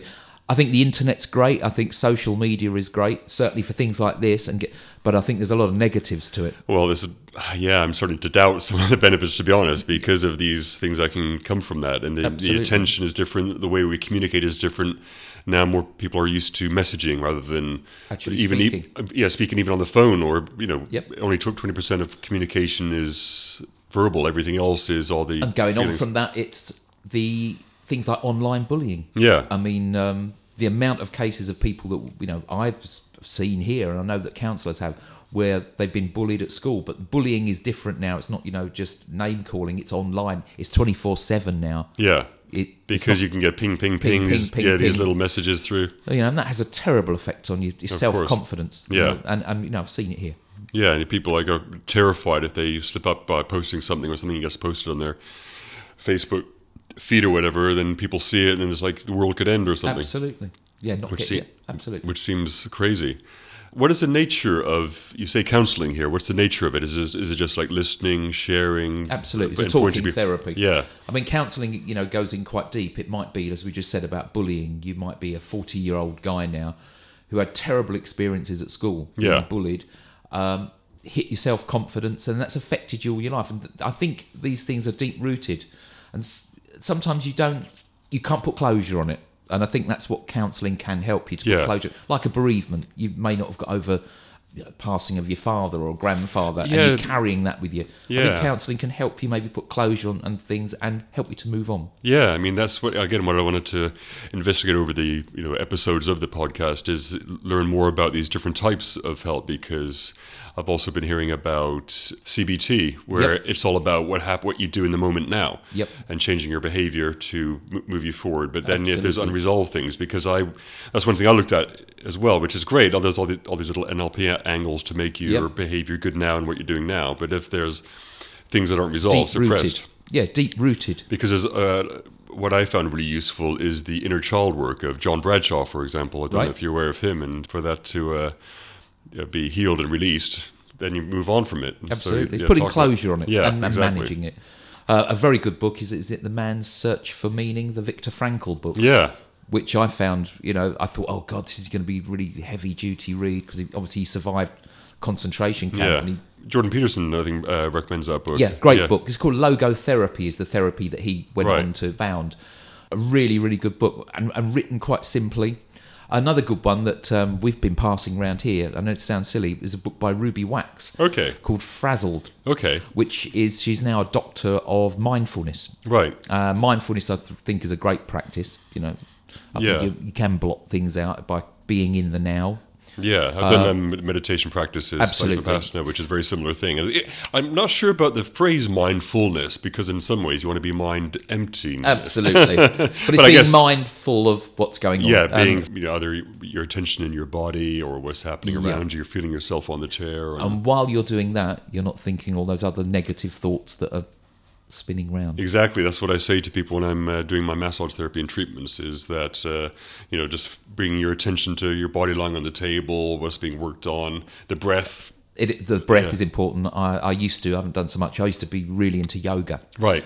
And I found that in an hour of yoga, I used to come out feeling completely different. Yeah. Right in the zone for that hour, nothing else mattered. Because if you're doing it, well, if to say correctly, there's probably different ways of doing it. But uh, if your your attention is on the positions and the breath. on your breath and your muscles and where you're at, then yeah, of course, that whole time is uh, yeah great for that. Yeah. And, and other things like, you know, as we talked about earlier, music. Yeah, Um, I play guitar. I mean, just sitting playing guitar for half an hour.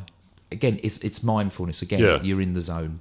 Yeah. The, the musicians I spoke to on my music show, and uh, they speak about when they're playing live, and Mm-hmm. suddenly they fall into the space of they're not aware of anything else, and they're just doing it. And it's Yep. the amazing stillness within that. Absolutely. even though you could be in front of a crowd, you could be doing some crazy bit of music at the time, but you're you're just flowing. It's amazing. I mean, I, I don't play live so much now, but I, I remember playing in front of a lot of people. The nerves and adrenaline kick in, but for that you are in the zone. Yeah. You don't. The nerves and adrenaline are good, but you are in the zone. Um, yeah, it's very similar. Yeah. It's a meditation almost, but It- well, it is, of course. yeah. Yeah, and especially when you're learning and practicing as well. It's a good way of doing again, it. Yeah. drawing, painting. Yeah. Are there things like this that you suggest to people you see? Absolutely. Yeah. Ab- Absolutely. I mean, yoga. I mean, um, my colleague today actually went with one of her clients to yoga. Okay. Uh, she was very nervous about going on her own. She went with her, and now our, what we will try and do is step back. Yeah. And so she will feel confident enough to go. It's great. about building confidence. Yes, yes. Uh, that makes sense. Uh, yeah, because this touches on what you- uh, spoke about first, how you kind of got into the practices through music, and you had a, a center here that you worked at. Yeah, absolutely. That was at uh, the Hermit Yeah. over uh, over the road, and and again, it was m- I I was working with younger people, teenage kids, who have all the same problems of as us Yeah. over 18s. Yeah. and that's how I, I got into it. I mean, it was that you feel like you can do some good, and I think Yeah. sometimes people just want to talk to someone. Yeah. If you're a, a teenage kid, sometimes you don't want to talk to your mum and dad about stuff. do you? Exactly. You know, I There's- yeah, remember. the, the different connection they have with the adults and or uh, with their problems. Some, I think when you're a teenager or a certain ages, you you feel like you're on your own. Absolutely. And you don't want to speak to mum and dad about some of Yeah. this stuff. So if you can go and speak to a counsellor or someone else, I was that was a youth worker, it's someone who's non-judgmental. It's great, and, it, it's and it's what counsellors do here. It's non-judgmental. You know that you walk away from that. It's completely confidential, and that you've actually let off steam. You know, Yeah. you've, you've you know you've got this stuff that's going round in your head, and you've let it out. Well, fortunately and hopefully, uh, if you're able to help ch- children and teenagers with these issues, then they're released and able to move forward with their lives strongly. And especially than- if you can nip it in the bud That's what I mean. Yeah, like not waiting till they're 40 and then all that baggage that- on top. Yeah, you want to get rid of that baggage early. You want, you know, you want to see these young people. There, there's, they have so much potential. Yeah. That was the thing uh, when I was doing the youth work. I don't want to keep going on about that, 'cause- but, but it was about the potential of Yeah. people. You, you want them to see have a full, fulfilling life. I don't want them ending up coming here for counselling. Yeah. I want them, you know, Yeah, I think this is some of the issues I felt when I was feeling bad was mainly mainly about regrets, and I think partly the regrets came from not maybe acting or being the way I wanted to be because of the Mm-hmm. I can what, relate to that. what was locked in from when I was younger and a Yep. teenager not being confident enough in those times, and so then. The, the mistakes are repeated over a period of time into the 20s and 30s, and it's like those are re- regrets you have, and then it's like, oh, if only And it's that, that. not not fulfilling your potential when you're younger. I mean, I was quite confident as a youngster, and I was out there playing in bands and doing stuff. But it got to a point where I thought, "Am I fulfilling? Am I as good as I really think I am?" Yeah. And then when I realised maybe there's a lot of people better than me, Yeah. um, I crashed, right, and then had to sort of reevaluate how I thought about life. yeah, Um, I won't go into it, but that's yeah, but then uh, about fulfilment. and then with age and as you grow up as well, then you realize that there's other a- avenues you can go down because what you're doing now, how important is that? you're doing? Absolutely. And if it wasn't for these steps you took before, you wouldn't be doing this. And Absolutely. So, and that's the reassuring thing, and that's where you come back to the uh, present moment or whatever. Is that you know we are here now, and you can say we're here for a reason or or not, but we're here, and Yeah. what has led us to be here is fine. It must have been what needed to happen. and you've got one life. Yeah. And you know, you want to try and live that as fulfilling and, and get on with as many people and make life as enjoyable as possible. You're Yeah. not going to get another chance. So Yeah, exactly. And You you know- know, some some pressure can be put on to to feel like, oh, I need to be doing what I need to be doing and not wasting time and you know. But some of achieving these pressures things, are, you know, as we said earlier, Facebook, watching TV adverts, comparing to others. others. Yeah, Yeah. Oh, he's got, you know, a yacht. I want a yacht. That, none of that matters. Yeah. if, if you're not comfortable within here, Yeah. and I'm pointing at my head, Yeah. i- you know, and comfortable yourself, that's what matters. Money isn't important. We yes, we we've all got bills to pay, but it's having that inner peace. and from that, then we can. A lot of this work as well is to become the best version of ourselves and to clear away all these glitches and baggage to Absolutely. then you know so regardless of what it is that we're here to do or can do we can do it in a very flowing But if you've uh, had your way. confidence battered from you know from a young age, sometimes it's get bringing that out of people. yeah Which you know within us all, I think we have got that. It's sometimes it just need to be you know if you've had a bad time when you were younger, bringing that out of people. Yeah, and maybe that's a, a good way that we can not redefine like mental health as, as a topic or a title, but to just by helping with that to nurture people's beingness and Yeah. what they can do, Yeah. and that just Their inner be tools to soul, you know, it's, yeah. it's there, you know, and we, we don't want to sound too sort of um, new agey about Yeah. it, but it is, you know, it's that, that inner confidence. Yeah, and so yeah, to make sure that people are free and able to be that without doubt, uh, anything that can block them, and clarity of speech and being, and yeah, all these little things are you know help people feel stronger, and that's part of the work I've been doing as well, and Brilliant. it makes uh, you know a big difference. That's brilliant. Yeah. Part of what what I was talking about earlier about changes you've seen, because from the early work you were doing Mm-hmm.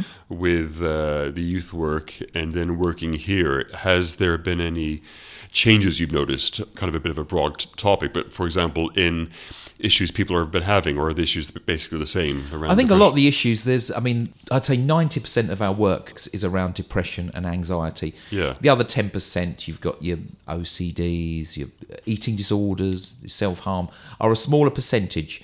Um, but as I said earlier, we're we're all on that spectrum Yeah. and somewhere all these things happen to us, but to some people, it's a much bigger degree. Have there been changes in that? I mean, I, I guess that also brings uh, us back to the organization because if there's a you know no funding all of a sudden and fewer of you were doing the work, then there's bigger pressures of help trying to help a number of people. But have there been uh, changes within the spectrum of people, like in, with depression, of any variations in it, for example? I wouldn't not necessarily. I still think we're getting the same p- proportion of men to women. Yeah. Um, our age group here goes from 17 year olds up to people in their 70s. Right. So it's a huge spectrum. Again, I've had footballers, models, Yeah. all walks of life. I don't think mental health discriminates. No, uh, of course It yeah, doesn't. It, yeah. it- you know, it's um, this goes back to the yeah again this issue fundamentally in society that needs to be looked at. uh, and it needs to be funded properly. Uh, and that's a you know a big bugbear with me that how people see mental health and physical health should be the same. Yeah, You know, money gets put into you know if you go to the doctor the broken arm, yeah, you know that that gets fixed. Mental Yeah. health can go on for years. Yeah. and it should be looked at the same. yeah. I mean, is there any way that when you first see somebody that do you plan a s- sequence of of sessions, or can things be fluid in that way? Like you can you can maybe see people over say three or four, and th- okay, we've dealt with this. You and le- leave yeah, I mean, I things to work sometimes do a sick. There's some of the people that I see either because of funding issues. They they um, if they're being funded by a personal budget, they'll ask me to say, well, how have things progressed over six months? So I try and work sometimes a six month plan. Um, I've got clients who have travel anxieties. yeah, So uh, when I first meet them, we'll walk to the bus stop and Yeah. they won't get on a bus. My goal in that six months is for them to be able to get on and do a bus journey on their own Yeah. from A to B. Small steps, but from someone who couldn't look at a bus without panicking to actually Yeah. be able to get on, sit on a bus of crowded people and actually go from A to B and back yeah, and I can say month one we'll Yeah. go to the bus stop. Yeah. Month two, I know I'm making that sound much simplified, but you can see there's it's small steps. yeah, yeah. Yeah, okay. So then there's yeah, then different people have different things, and you can work out what they Yeah. need in with that. That's regard. just one example. That's a Yeah. travel anxiety. You know, with, I deal with people with anger issues. Right. All yeah, all sorts of things. And so your background and what you've learned is that you're able to uh, apply different experiences to what people need. Absolutely. And as you uh, said before as well, if you've experienced things yourself, it's so much easier to be able to share and help from that perspective, but also be uh, f- from the person who needs, needs the help perspective. They see you as authentic, you know. Oh, so and that's the other thing. You walk in here. I mean, you know, we're sitting in here now. We've got a picture of David Bowie on the wall. it's not a it's not a clinical environment. Exactly. We yeah. try and make it when I do a referral. I sit down there, and the other day I was wearing a Clash T-shirt, and, and the guy said, I, "I didn't think I'd be sitting here with a guy wearing a Clash Yeah. T-shirt. um, I thought it'd be much more clinical." And I, I try and make it that we're, you know, we're not your friend, but Yeah. In in that respect. But it's as casual and relaxed that you feel like I'm chatting to you over a beer in the pub. Yes, exactly. Um, because then how much again that kind of goes back to maybe changes in society because uh, what I notice uh, with a lot of people uh, I see is that they just want someone to listen to them. Absolutely. And so how many times that you know you go to the pub and uh, you know sit down and chat with someone. And again, this might come back to a changes in society and money as well, because you know, obviously, you know, drinking too much alcohol then changes warps people's perspective. Yep. But but maybe people are feeling more separated now. We've got this continual divide and separate in society. Now people getting their food delivered to their door. Yep. And So shopping. that's not very personal. Everything exactly. So before maybe we'd be out and about a bit more and we'd connect with more people more often. Maybe not people that are our friends. Maybe people at the shop or and people that you just say hello to reflect off. Mm-hmm. Make you But that makes you feel good, doesn't it? does, If you yeah. go in a shop and someone says "Good morning, how are you?" Yeah. that makes me feel better in the morning. yeah you know, so exactly. You know, more little- of that. Yeah, and then so yeah, there's some of that's been removed almost out of society, least so. in our interactions. But But then we're going back to the whole internet thing again. I think people have, you know, on Facebook. Oh, I've got 900 friends. have you? Yeah, how many- of them do you actually know? Exactly, and then this comes back to what I was saying about yeah. So what you're saying about just having a chat with someone over a drink, how important that is, Mm-hmm. or even a coffee or something. How often do we do that now compared to what we used to do? Yep. Obviously, you know, for But like people have events. busier lives now, don't Yeah. they? Everyone's always looking at their watch, thinking, "Oh, if I'm not out there, you know." Again, time. Yeah, and I, the more time I spend in London as well, that seems to be changing. That seems to be a, very much a driving factor. Trying to pin down seeing someone. And I, know, I, I'm guilty of this as well, of having to schedule oh, maybe next Thursday, next week, we can spend Mm-hmm. a few hours together catching up with, which is a shame. Whereas it should be more organic, where it should be, Yeah, you know, it used to be like when I was younger, you like you show up at someone's door and say, yeah, you know, say, what, yeah, what do you have to? what are you doing? Yeah, But now you're planning it in in your diary. I'm not sure whether it's like an age thing, and I, you know, I think younger people are still doing that to a degree. So I wonder whether there is a change in what our responsibilities. Very are, possibly. are you know responsible for that a little bit. But I guess this comes back to some ideas for questions I would ask about the environments here as well, like any environmental factors that are changing. Because the one benefit we have of being here in Brentwood and in we got uh, some Essex- green spaces. Exactly, you, you can go for a walk or something, and then Well, I, again, I think things like that are very good. You know, country walk. We've got country parks here. Going back to the mindfulness, if I was walking through Weald Country Park Yeah. and I'm concentrating on the sky, the leaves, I feel better about myself. Yeah. and I'm. And these are the things you want to try and get. I mean, they sound very simple Yeah. things, but they work. yeah, I was talking about my wife earlier. You know, working with this sort of ecotherapy, green things Yeah. make you feel better. Yeah, exactly. And this it comes back to what, what I was talking about with environmental factors that may have changed with as you get to more urban environments, more buildings around. We have this increase in Well, everyone's on a mobile phone I know. wandering about, you know, exactly mobile phone brain, frequency, you know. Wi-Fi, and Yep. the 4G and everything. And so when you bring people out of that environment into nature, already you're connecting. Yep. You know, we're part of nature anyway, so we're reconnecting with our environment, our natural environment. Well, I go down to Cornwall a lot. Um, we've got a little, we stay down there quite a bit uh, for long weekends, and I don't get a phone signal down there. right. And for those three days, it's wonderful. Yeah. So you, notice a difference. Yeah, nothing's bleeping in my pocket Yeah. or vibrating. Yeah. And you actually talk. We go down there, I go down with my wife, and um, we're at home, your phone's bleeping, there's this and that. We actually spend more time walking and talking. Yeah. Like we used to. Yeah. years ago. Yeah. You know, technology is a wonderful thing, and I don't knock it because I use it a lot myself. Yeah. But there are times when it, that off button is just one of the most wonderful things, or when you see that Wi-Fi symbol Yeah. isn't on. Yeah. It's just nice. and then you can put it down in a way so you're not you're not exposed to the frequency anymore Absolutely. as well. Yeah. But what is that doing to your head? I mean, I don't want to go. It's a different subject, but yeah, but that you with the Wi-Fi as well, like passing through our bodies and stuff. it's going through you. If it's yeah. going through a wall, it's going through you. Yeah, exactly. So then, what effects is that going to have on us? And so then, like I was mentioning when you mentioned your wife's um, nature therapy, uh, these examples I've heard of in America where kids that are having big problems in urban environments Mm-hmm. taken out for crazy walks in the country, hiking, and I guess in America it's different. You have these huge examples of nature and places you can go to, but, but apparently, in a, literally in two or so days. They're back back to being normal kids. Mm-hmm. Well, in London, they have these things called urban farms, don't Yeah, they? yeah. Where there's kids, you know, growing up on a housing estate in somewhere like Hackney who've never seen a sheep or a Yeah. cow or anything, and they actually go and experience touching yeah, an animal. yeah, and then knowing where the food comes from. Absolutely. Yeah, like physically and seeing it rather than being told and, and being some abstract thing. That's what it was. Yeah, it had four legs once. Exactly, and that by knowing that as well, that's probably going to help them in their development Absolutely. anyway. Well, then again, the, you know, you- we can go on for hours, but then you know, there's questions, things like diet, Yeah.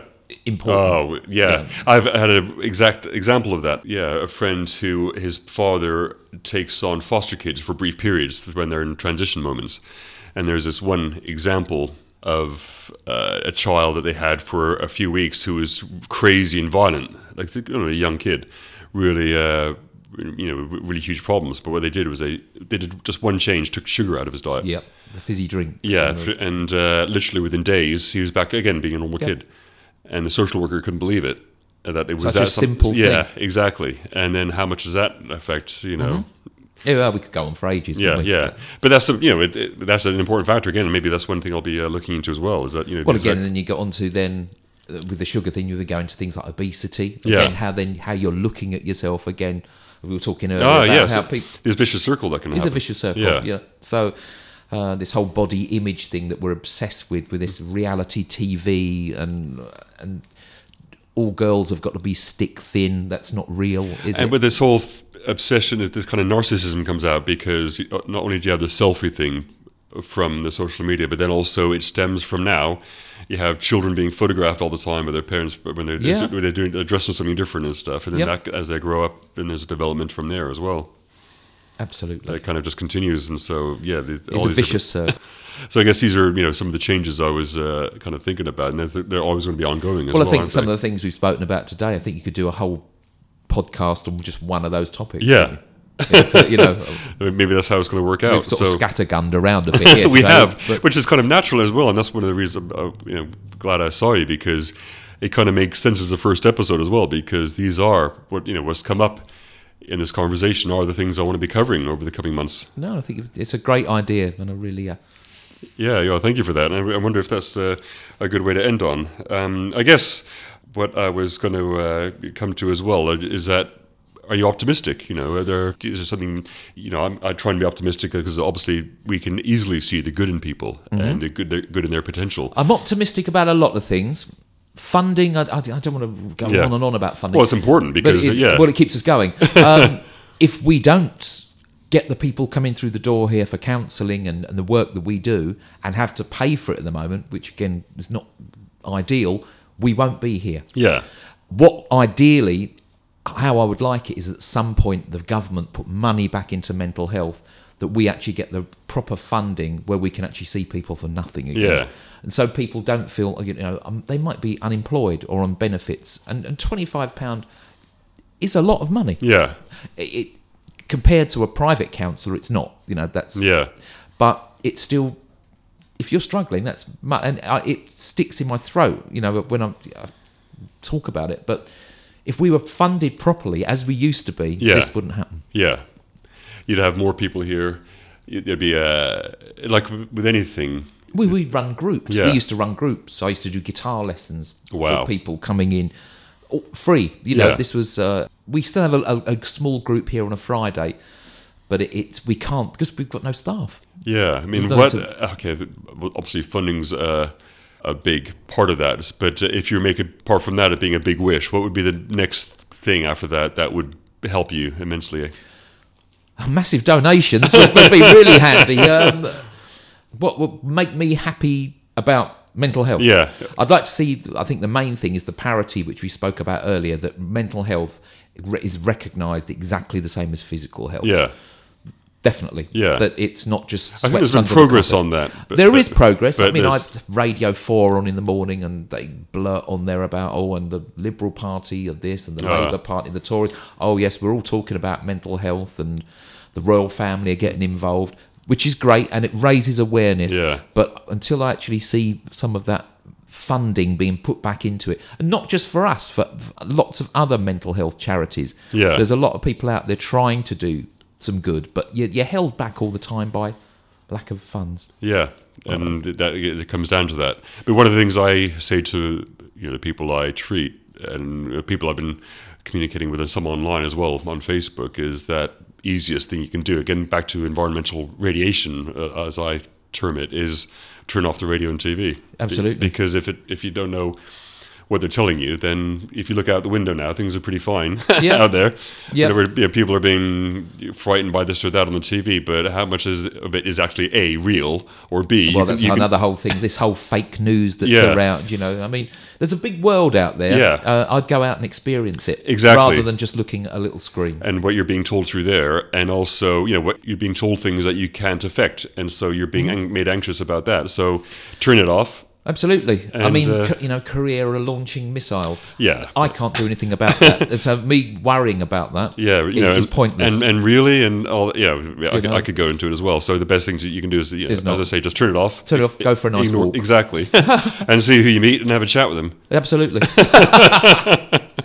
And yeah, go out and chat to people. Great. Talk That's to what- more people. Yeah. Again, that's the other thing. Get off a line and, and Pick up the phone and speak to someone. Yeah. Or even to face to them. face. Go and Yeah. have a beer. I'm Yeah. not saying go and get your drink. You know, go, yeah, go, go, Go- go, have a have a cup of tea. coffee. Yeah, this, I'm really happy with this cup of tea you made me. It's uh, the first one I've had for a little while because uh, I, I've uh, one thing I've noticed as well, back to the kind of diet thing, is I've noticed noticing that uh, I've been running a bit ragged and uh, having one or two more coffees I should do every, every day. I try and stop, although there's two of us here, we both do drink too much coffee. I try and stop the coffee around lunchtime. Yeah, that's what I started doing now, and that has that's made a difference with sleep for Uh, sure. Yeah. Oh my god. Yeah. We used to when we were really busy and very fraught here. When it was, you know, you, coffees are still going at four or five o'clock, and then you're going home and you're wired. Yeah, You know. and then it affects your sleep, and that must be a big part of uh, what you do as well. Is it- yeah. Oh, that could go into that's another one. Yeah. I mean, mental health and sleep, sleep problems, uh, people not eating properly. Yeah. Again, mental health it affects you physically as Yeah, well. yeah. It's, yeah, it- that's another whole one. Maybe I'll come back. Well, I, I, I was just about to say that because uh, well, thank you, Colin, for your time because I, I think that's a good place to kind of end this conversation. But as you said, it does feel like a bit of a scattergun, you know. And Yeah, uh, yeah. uh, we kind of some of these things came up with my friend Elisavet that I spoke to as well in the uh, other uh, conversation for this first episode. But I think these things that have come up, you know, when I'm listening back, I've made some notes anyway about what maybe a bit of an arc over the coming episodes. But as you say, there are things that came up that could be talked about in one whole episode. So maybe that could be things I'll, I'll plan out and organize, and it'd be wonderful to come back and speak to you again about uh, what you've been doing and uh, maybe fine I'll give you a progress update. Yeah, progress update. Yeah, hopefully that you guys Hopefully, have we're still here. and and maybe some good news, but also maybe we can drill down into one or two particular topics that we that have come up, and uh, we can go from there. It'd be great. No problem. It's been Yeah. a pleasure. Yeah, thanks for your time. Enjoyed Thank it. you. No problem. Fantastic. Mental Health Matters on Phoenix FM. Uh, another wonderful conversation, and I'd like to thank once again my first guests on this extended first episode of the Return of Mental Health Matters psychologist Elisavet Tapini and Colin Wade of Brentwood Mind. I will include more information about them and their contact details on the episode page I will post on the Phoenix FM website. I would also like to thank Paul Golder and Phoenix FM for supporting this podcast here in Brentwood, Essex. It's a great way to help with this important topic, which is quite prevalent for a lot of people in society at the moment. As we said at the end of the chat with Colin, the least we can be doing at the moment is switching off the TV and speaking to more people and our neighbours out and about in the community. But as I bring this episode to a close, it's a good moment to share some useful contact information, more of which, uh, once again, will be listed on the episode page. First of all, uh, you can contact Mind in Brentwood, where Colin works, on 01277 234 246. Or you can drop them an email via their website, brentwoodmind.org.uk, where also there'll be more information about volunteering and supporting them as well. For other information, we have uh, Samaritans, which is a free number on 116 123, or you can email them joe, J-O, at samaritans.org or their website, samaritans.org. You can contact SANE on 0300 304 7000 between 6 and 11 p.m. every evening, or see their website, sane.org.uk. Or also, you have Elefriends, ELE Friends MH Support Forum at elefriends.org.uk. Or there's a website, rethink.org, Rethink Mental Illness website for fact sheets and more information. And as I said, there's more information on the episode page, which will be posted on the Phoenix FM website and via the Twitter and Facebook pages. I hope you enjoyed the first episode of The Return of Mental Health Matters. If you have any questions or comments, please stay in touch with the show via the social media pages I just mentioned. Uh, you have Twitter at MHM Podcast or the Facebook page. Search for Mental Health Matters on Phoenix FM. Confidentiality rules are in effect, so you're able to speak freely. I'm Graham Stannard, and stay tuned for the next episode next month, where there will be more wonderful and helpful conversations. Leaving you now with another beautiful song by Snatam Kaur, Deep Blue Sea. Lots of love and take care.